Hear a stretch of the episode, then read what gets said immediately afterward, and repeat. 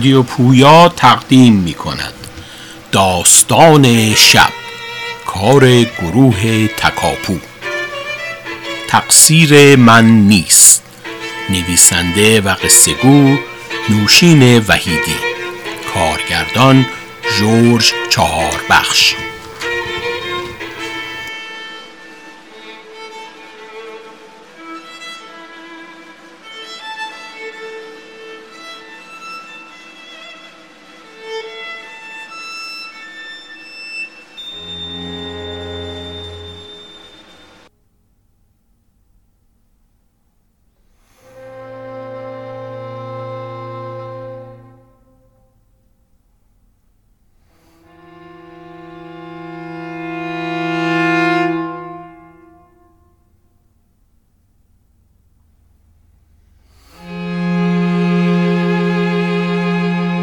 تقصیر من نیست.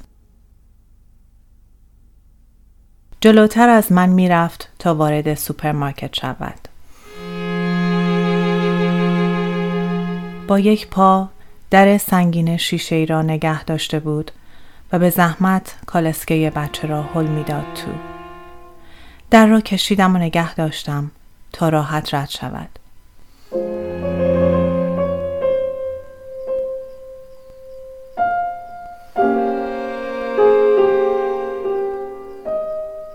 سر بر نگرداند. فقط همین که دید کسی در را نگه داشته دو دستی کالسکه را هل داد و وارد فروشگاه شد. پشت سرش تو رفتم و خواستم از کنارش بگذرم که ساک بزرگ زمانی صورتی رنگی که به کول می کشید و لابد پر از اسباب بچه بود را با یک حرکت زمین انداخت و جلوی کالسکه زانو زد تا پتوی نوزاد را مرتب کند. به زحمت از کنار او و ساک گذشتم که شنیدم با صدای بلند شروع کرد به نق زدن سر بچه که دائم لج می کند و پتو را پس می زند. اگه سرما بخوری تقصیر من نیست. می‌فهمی؟ اینقدر این پتو رو پس نزن. شیرت هم که نخوردی. من هی میپوشونمت تو هی پس نزنی دیگه ها. سرما می‌خوری. می‌فهمی؟ پشت به او می‌رفتم اما سرها را می‌دیدم که به سمت او برمیگشت. عجیب نبود. در دیاری که کمتر کسی به کسی نگاه می کند می‌شد فهمید قر زدن سر یک نوزاد آن هم با آن تحکم و صدای بلند چیزی نبود که بشود بی تفاوت از کنارش گذشت. ولی من چون به سرعت وارد یکی از راهروها شده بودم دیگر فقط صدایش را می شنیدم. بسته های ماکارنی را توی سبدم می گذاشتم که دیدم از انتهای راه رو جلو می آید. سبدی دستش نبود و به جای نگاه کردن به قفسه ها حواسش به بچه بود و همان جمله ها را با همان لحن تند و سرزنش بار تکرار می کرد. به چند قدمی من که رسید دوباره جلوی بچه زانو زد. بیا یکم دیگه از این شیر بخور. بازم که شیرتو نمی‌خوری. نگاه کن هنوز نصف شیشه مونده. اگه گرسنه شد تقصیر من نیست. می‌فهمی؟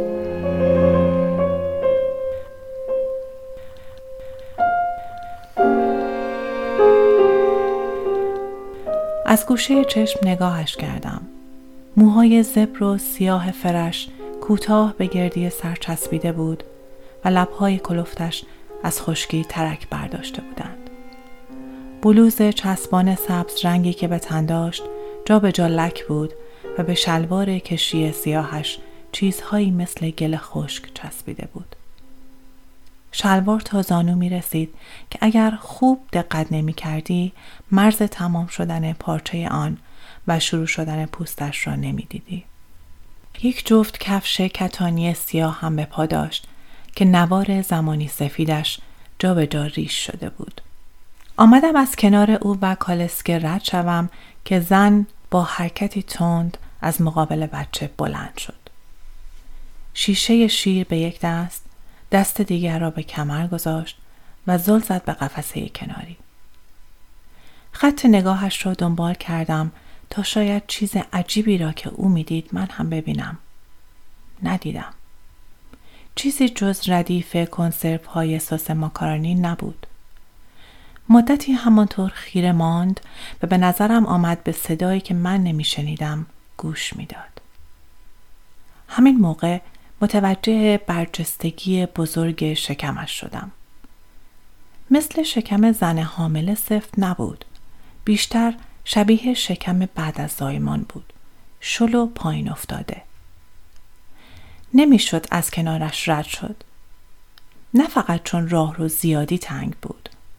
چون نمی‌دانستین آدمی که تا لحظه پیش داشت یک بند سر یک نوزاد قر می‌زد و او را متهم به لجبازی می کرد و حالا اینطور خوشگش زده یک لحظه دیگر مرتکب چه عمل غیرقابل پیش بینی خواهد شد. بهتر بود از راهی که آمده بودم برگردم. اما درست همین موقع زن را افتاد. خودم را به قفسه چسباندم تا ساک بزرگش توی صورتم نخورد که ایستاد و ساک را روی شانه دیگر انداخت. و همین موقع توانستم توی کالسکه را ببینم. آن موهای طلای بلند و چک را که روی پتو ریخته بود و چشمهای بسته و موجه های بلند مشکی و لبهای سرخی که در آن صورت روشن پلاستیکی به لبخندی محو باز شده بود. تنش پتو پیچ بود و نمی‌شد دید بدنش از آن بدنهای نرم پارچه است یا سخت پلاستیکی. زن قرقر را از سر گرفته بود و بی آنکه مرا دیده باشد از کنارم گذشت. بی نگاهی به قفسه ها رفتم تا رسیدم به یخچال شیر و همانطور که به پاکت ها و شیشه های متنوع نگاه می کردم بی خودی دلم خواست از جنس نرم پارچه باشد.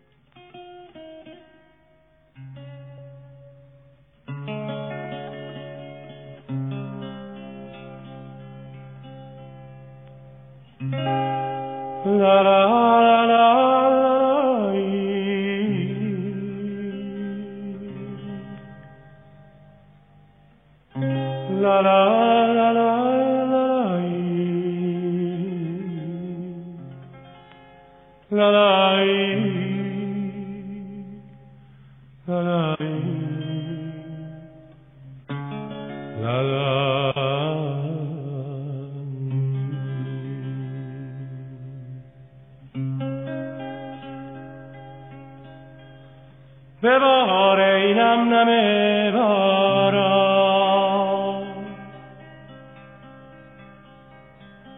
ببار اینم نم بارا. زمین خشک را تر کن. سرود زندگی سر کن. دلم تنگه. دلم تنگه. سرود زندگی سر کن دلم تنگه. دلم تنگه.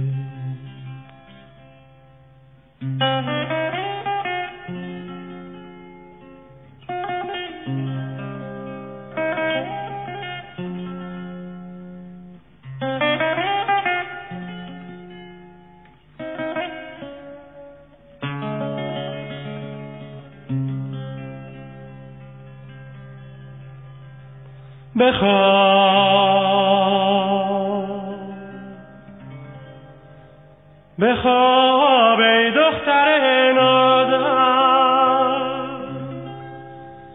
به روی سینه بازم.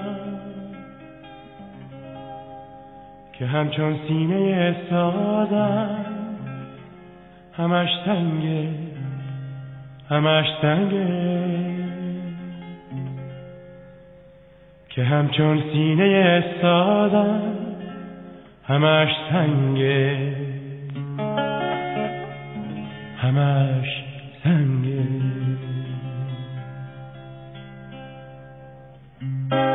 لا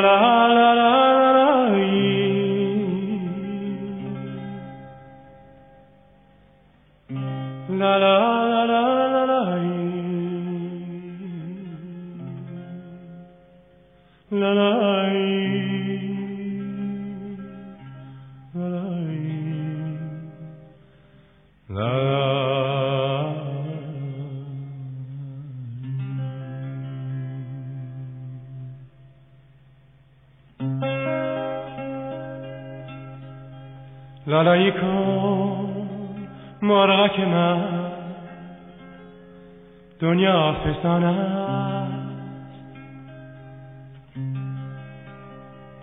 ورای کن مرغک من.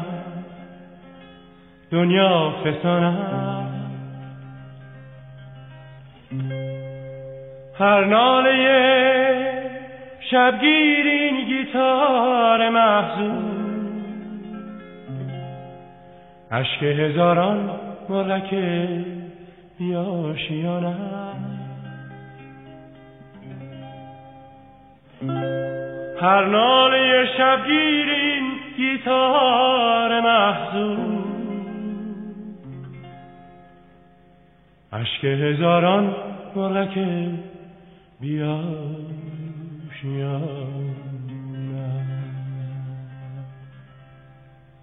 Thank you.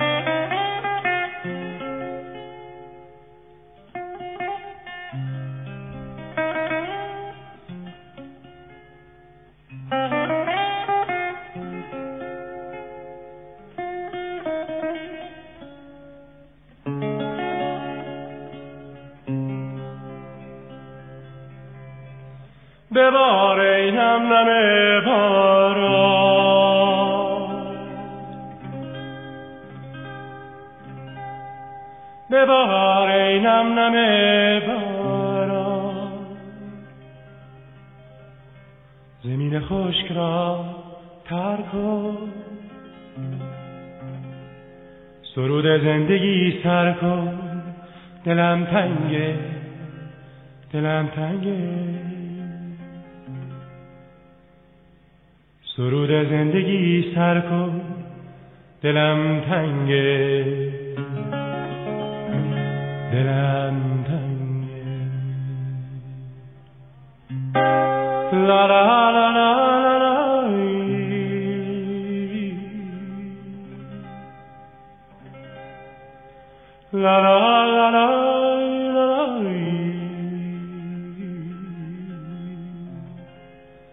la la.